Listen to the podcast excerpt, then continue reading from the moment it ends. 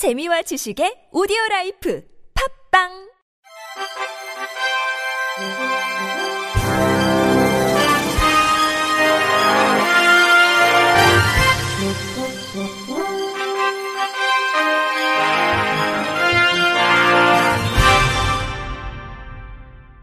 청취자 여러분 안녕하십니까. 4월 2일 금요일 KBRC에서 전해드리는 생활 뉴스입니다.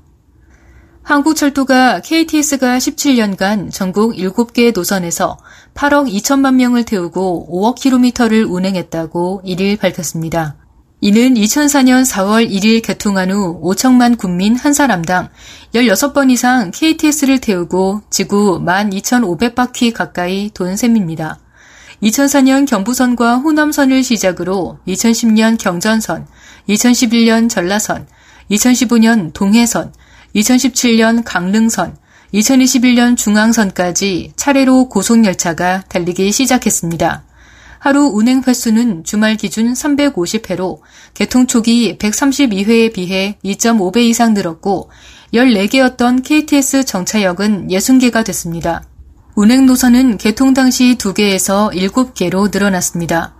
하루 평균 이용객은 7만 2천 명에서 2019년 기준 18만 명으로 2.5배 증가했지만 지난해는 코로나19 사태로 일평균 12만 명 수준으로 줄었습니다. 가장 많이 이용한 역은 서울역으로 지난해 기준 4만 5천 명이 넘게 타고 내렸습니다. 이어 동대구역이 일평균 약 2만 명, 광명역 1만 8천 명 순입니다.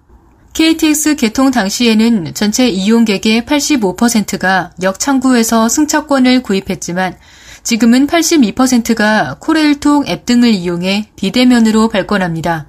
한국철도는 올해부터 네이버, 카카오와 제휴해 별도 앱 설치 없이 승차권을 구입할 수 있도록 하는 등 모바일 승차권 구입 편의를 높이고 있습니다.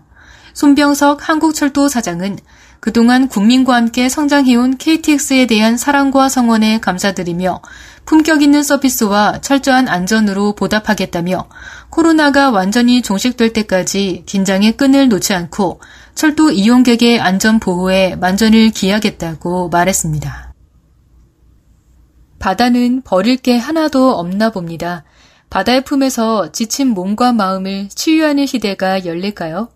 바닷가의 맑은 공기, 그리고 멈추지 않고 들려오는 파도 소리가 마음을 달래는 자원이 되는 국내 첫 해양 치유센터가 전남 완도에 들어섭니다. MBC 양현승 기자입니다. 주기적으로 끝없이 들려오는 파도 소리. 더 잘게 부술 수 없을 만큼 고운 모래. 억만금으로도 만들어낼 수 없는 천혜의 해양 자원이 해양 치유센터의 바탕이 됐습니다.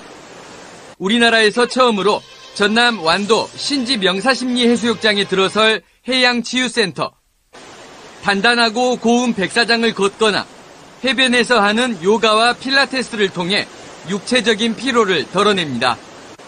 또 멈추지 않고 밀려오는 파도 소리는 몸과 마음을 안정시키고 깊은 잠을 잘 수 있게 만들어 정신적인 치유를 돕습니다. 정세균 국무총리 해양치유 산업은 의료, 관광, 바이오 산업이 융복합된 미래의 신성장 동력입니다. 삼면이 바다인 국내에서 첫 번째 해양 치유 시설이 내년까지 완도에 구축됩니다. 바닷물과 해조류 등을 활용한 16개 치유 시설을 갖추고 만성 질환 치료와 정서적 치유에 나서는 겁니다. 이미 프랑스 등 유럽에서는 100년 전부터 해양 치유에 주목하고 의료와 관광 등을 아우르는 고부가 가치 산업이 자리 잡았습니다. 신우철 완도군수 특히나 이제 민간 투자 부분에 어, 투자 의향을 나타내는 기업들이 속속 나타나고 있어서 어, 골프 리조트나 어, 그다음에 호텔 등 이와 같은 것을 이제 갖춰가게 됩니다. 해양치유센터 주변에는 공원과 체험시설 등도 함께 들어서 아직 국내에는 낯선 해양치유 산업을 널리 알릴 계획입니다. MBC 뉴스 양혜승입니다. 장시간 근로가 우울 증상과 자살 충동 위험을 높인다는 연구 결과가 나왔습니다. 고려대학교 안암병원 정신건강의학과 한규만 교수 연구팀은 국민건강영양조사에 참여한 19세 이상의 근로자 7,082명을 대상으로 주당 근로시간과 우울 증상 간의 상관관계를 분석해 이런 사실을 확인했다고 밝혔습니다. 연구 결과에 따르면 주 40시간 근로자를 기준으로 주 53에서 68시간 근로자의 우울 증상 위험은 1.69배 높았습니다. 주 69시간 이상 일하는 근로자의 우울 증상 위험은 2.05배, 자살 충동의 위험은 1.93배 높았습니다. 반면 주 35시간 근로자는 자살 충동의 위험이 0.55배로 감소하는 것으로 나타나 근로시간과 우울 증상, 자살 충동 간의 유의한 상관 관계를 확인했습니다. 이런 경향은 여성과 저소득 근로자에게서 더 두드러졌습니다. 여성의 경우 주 35에서 40시간 근로자와 비교해 주 53시간 이상 근로자에서 우울 증상의 위험이 1.69배 높았습니다. 반면 남성에서는 장시간 근로가 우울 증상의 위험을 유의하게 증가시키지 않았습니다. 저소득 근로자에게서 주 35에서 40시간 근로와 비교해 주 53시간 이상의 근로가 우울 증상 위험을 2.18배 증가시키는 데 반해 고소득 근로자에게서는 1.61배 증가하는 데 그쳤습니다. 자살 충동도 마찬가지였습니다.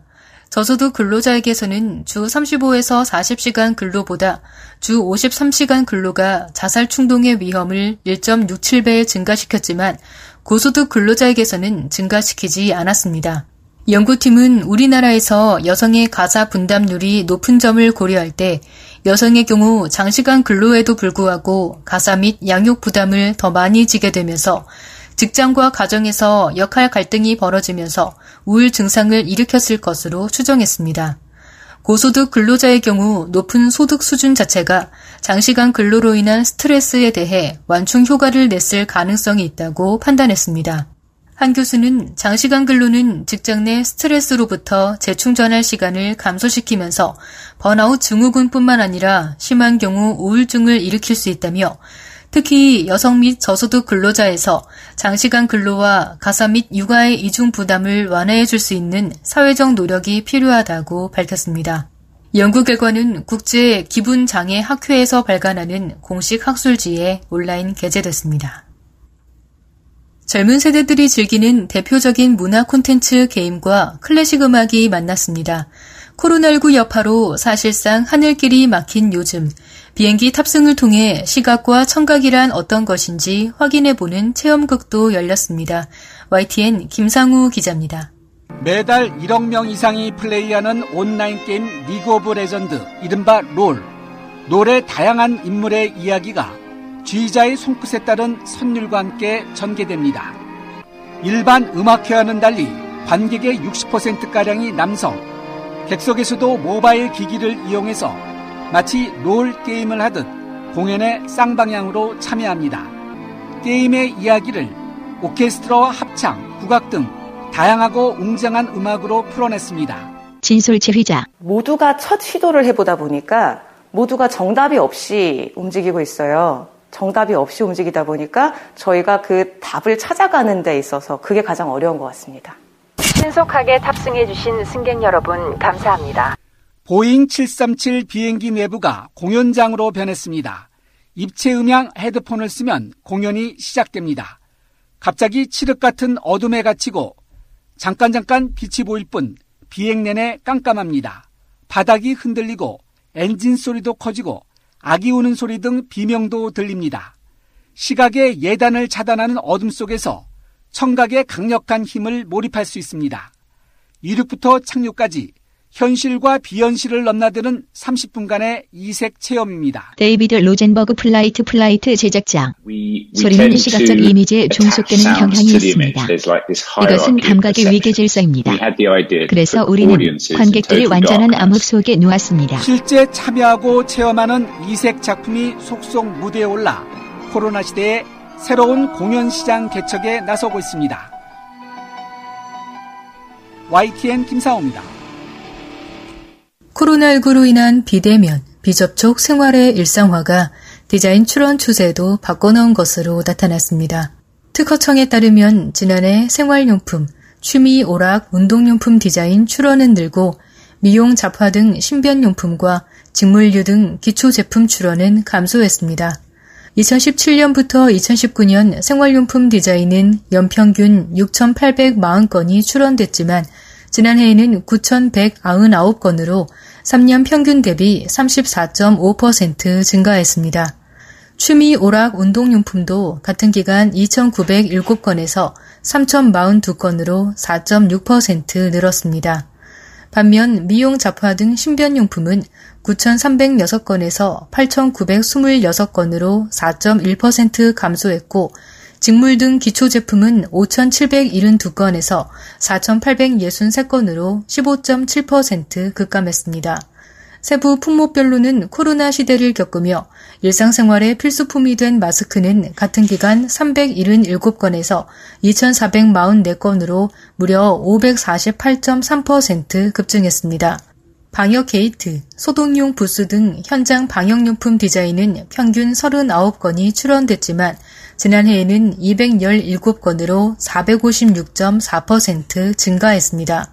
가정용 살균 소독기, 피부 관리기 등 실내 위생용품 디자인도 1,355건에서 3,857건으로 184.6% 늘었습니다. 반면 코로나19로 외출이 줄어들면서 주얼리 등 장신구는 같은 기간 3,277건에서 2,578건으로 21.3% 감소했습니다. 화장용품은 1,232건에서 978건으로 20.6% 줄었고 신발 및 가방 디자인 출원은 각각 7.7%와 6.1% 감소했습니다. 특허청 생활 디자인 심사과 박현 심사관은 코로나 팬데믹이 언제 끝날지 예측하기 어려운 만큼 이런 추세가 당분간 지속될 전망이라고 말했습니다. 끝으로 날씨입니다. 내일은 전국이 대체로 흐린 가운데 전국적으로 비가 내리겠습니다. 내일 오후부터 수도권 등을 중심으로 비가 내리기 시작해 일요일까지 전국에 비 소식이 예상됩니다. 오늘 오후부터 일요일까지 예상 강수량은 중부지방, 제주도 산지, 제주도 동부와 남부 30에서 80mm, 남부지방, 제주도 북부와 서부, 서해 5도, 울릉도 독도 10에서 60mm입니다. 비는 일요일 오전 경기 북부와 강원 영서 북부, 제주도를 시작으로 그치기 시작해 오후에는 전국에서 비가 멈출 것으로 예상됩니다. 내일 아침 최저 기온은 9도에서 15도, 낮 최고 기온은 12도에서 22도로 예보됐습니다. 전국 대부분 지역에서 낮 기온은 20도 안팎을 보이겠습니다. 미세먼지 농도는 전 권역이 좋음에서 보통 수준을 나타내겠습니다. 이상으로 4월 2일 금요일 KBRC 뉴스를 마칩니다.